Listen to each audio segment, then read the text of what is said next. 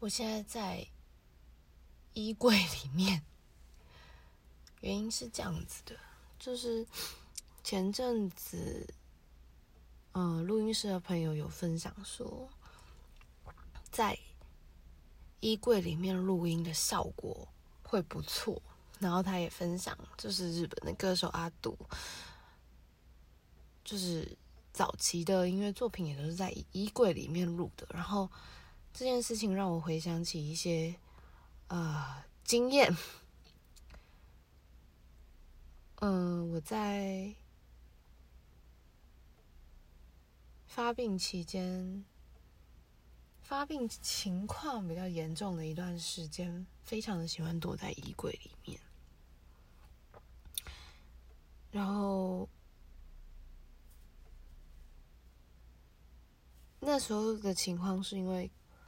过去没有这种习性嘛，然后也没有也没有想过，就是这么大一个人会躲在衣柜里面，而且因为其实因为那个衣柜是蛮有深度的，所以其实因为前面很多衣服稍微拉一下，没仔细看的话，不会发现我在里面，所以就是确实是有衣柜被打开，然后衣服被翻了一下，还是没有找到的情形，所以我就觉得躲在那里。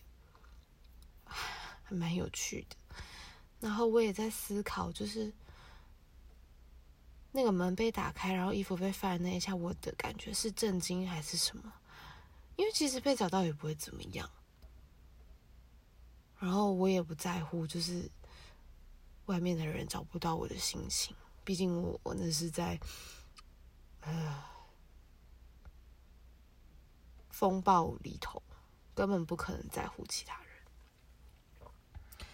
那个感觉，事后回想起来，事后是指现在，已经非常模糊了，大概应该也有两三年吧，所以我真的也蛮难明确的说出到底是什么感。我一直听到一个声音，我好像，我应该是啊，我应该是一直撞到衣架，它就有那个钟摆的声音。我想要调整一下空间。就是我觉得，就是衣架这个这个声音，其实是一个很日常的声音。然后它是，我不知道，我不知道通常怎么想，但是它应该算是。我觉得日常里会发出声音，应该都是可以让人安心的吧。就是你听到这个声音会觉得熟悉，通常应该都会觉得安心吧，我也不太确定。然后衣柜里面被认为是一个良好的收音环境的一个原因，也是因为这里面都是柔软的布料，理论上啊，所以它的收音效果很好，收起来声音会很干净。我就拭而以待。但其实我现在这个衣柜，它其实是有一条缝的，它并不是完全的密封。可是因为我的居住环境还算安静，所以这这个效果应该也是不错。但我有，我有点不太，这因为这个声音有点像水滴的声音哎。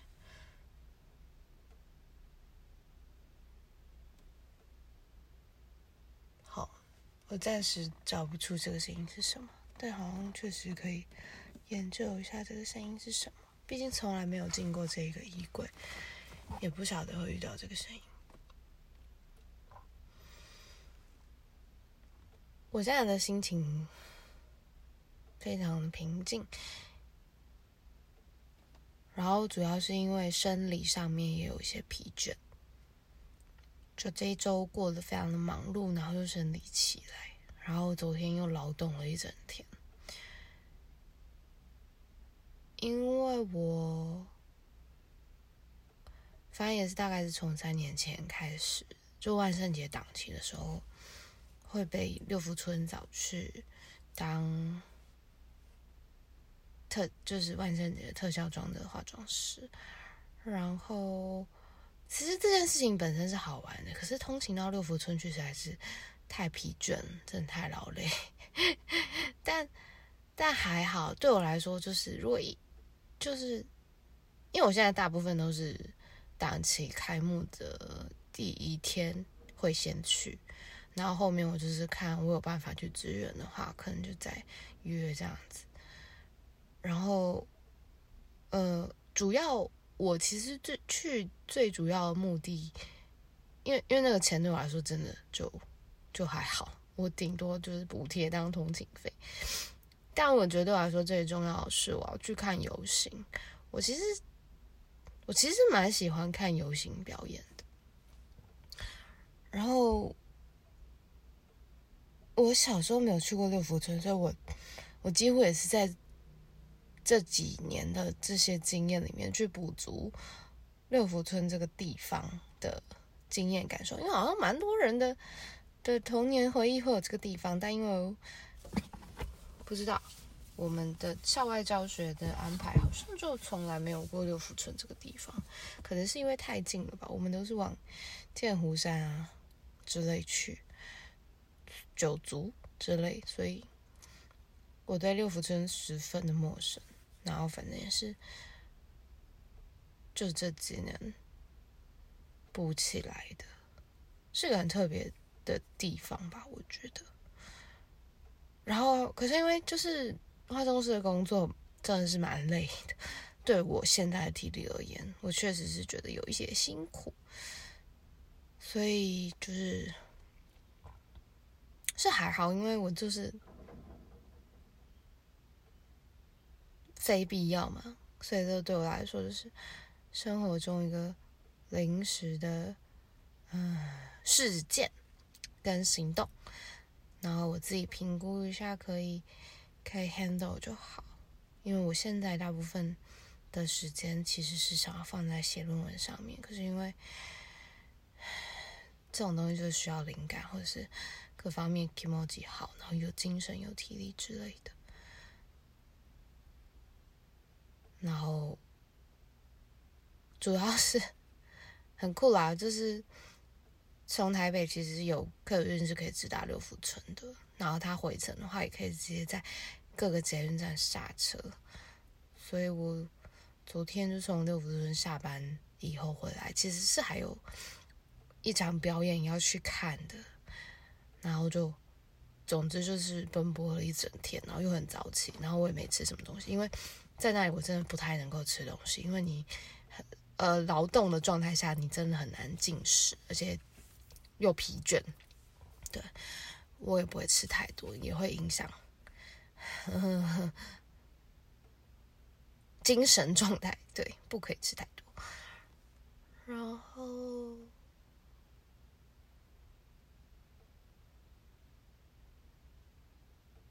总之，我觉得。体能上的消耗对我来说就是一个现在很大的关卡，因为我很容易没有电量，所以对我来说，我需要大量的休息，还有跟自己的一些空间吧。对话的空间，然后我现在的自我叙述的录音的时间也是比较少，就自己跟自己讲话的情况是，呃，有说出话来被录下来的状态是比较少，因为如果我有记录下来，就是跟别人的谈话的话，我也不会，呃，就是。是在时间上，然后体能上，我也不一定会再录，因为我能够说的话的力气有限。就是基本上我会在内在跟自己说话，可是把话说出声音来这件事情越来越有限了，因为体能不够的关系，所以就有一点麻烦。就时间上、体能上，对我来说都是有限的。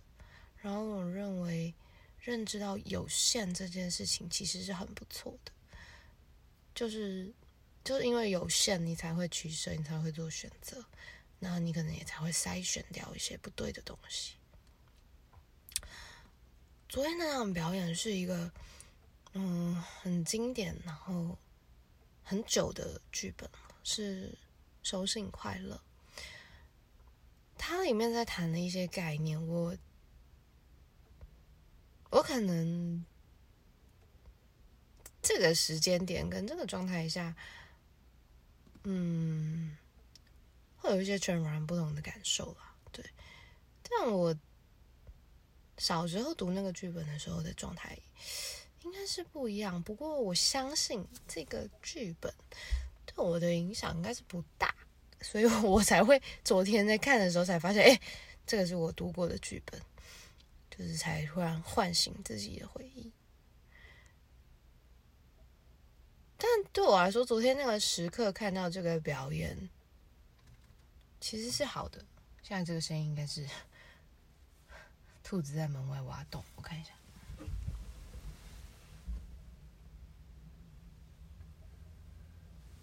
哼兔子也很喜欢躲进衣柜里，如果衣柜门没有关，他都会偷偷跑进来，所以就要很小心，因为很怕他在衣柜里面尿尿大便之类的。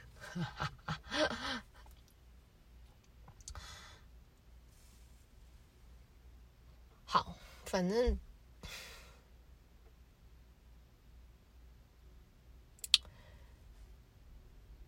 这这是这个剧本。里面的一些东西，昨天因为结束后有跟朋友讨论过，我现在懒得再复述一遍。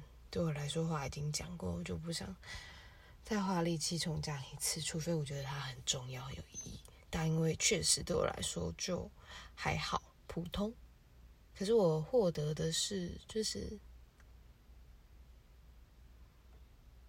再强烈的表演，如果你不愿意接受的话，或是。在前面的表演，你如果觉得那是表演的话，对你来说就是没有，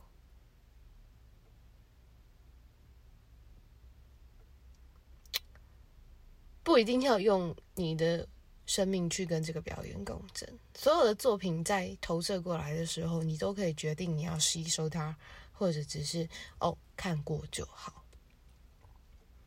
我觉得这个也是一种取舍的观念。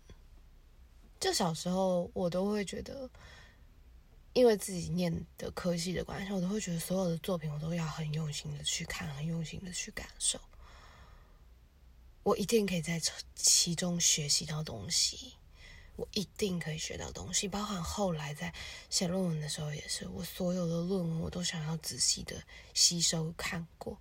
我觉得里面一定会有我可以学的东西，即便仅仅只是它格式很谨慎之类的，这个都是可以学到的东西。可是那所付出的成本与代价真的很大。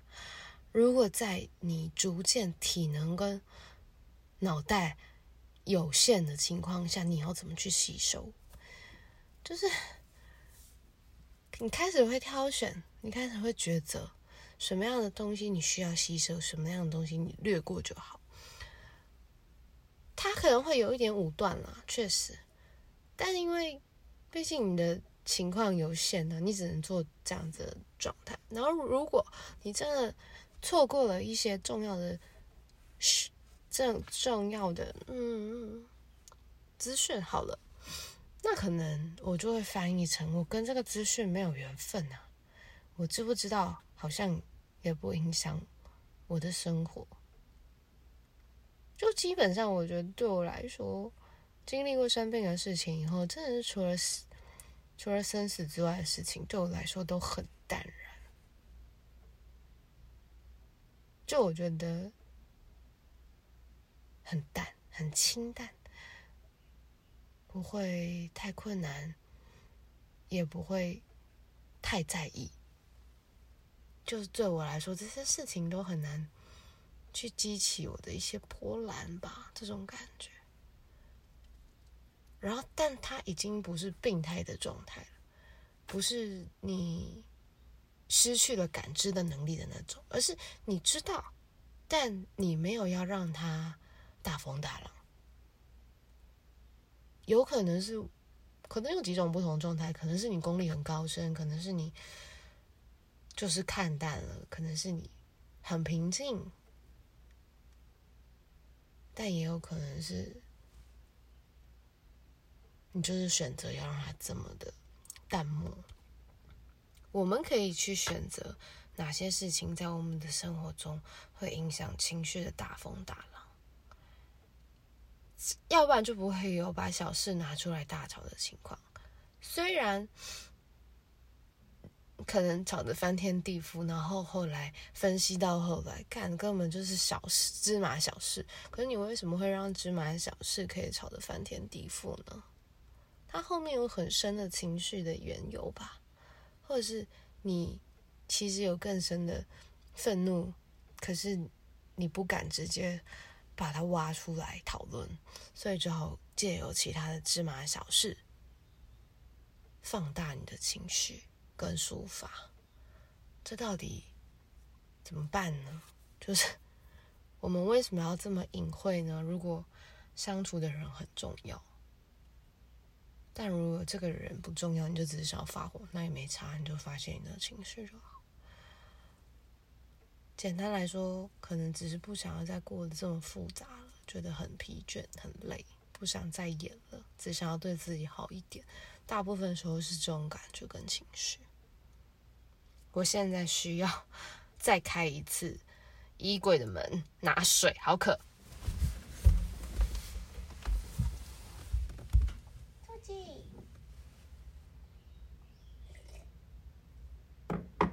你有偷喝我的水吗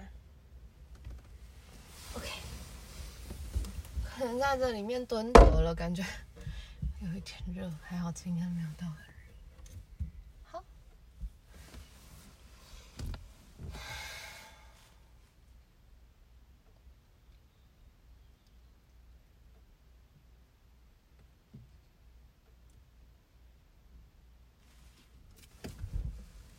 进来吗？开一点缝，看兔子要不要进来。现在把衣柜的门开了一半，现在录起来的状态应该也会不太一样。好啊，不然接下来就把门开一半，感受一下录起来的感觉好了。嗯，其实其实这样应该会有差。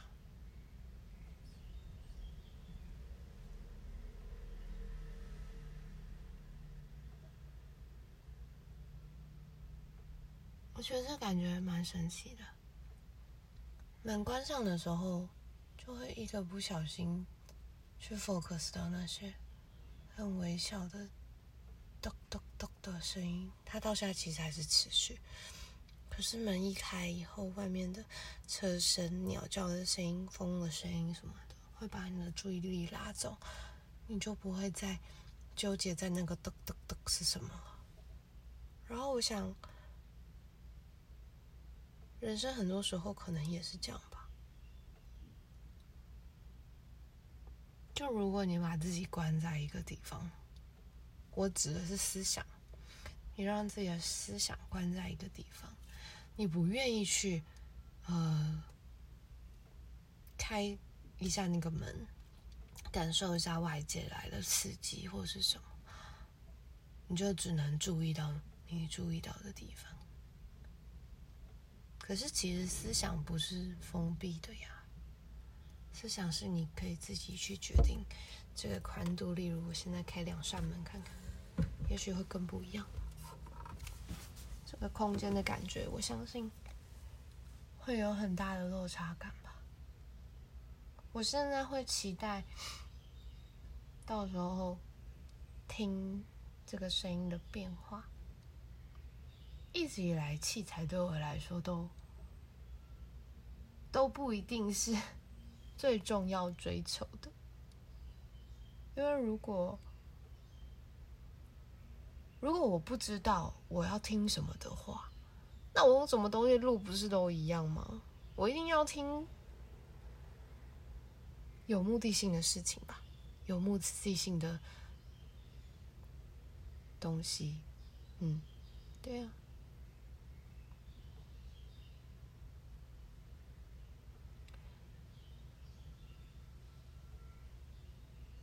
今年就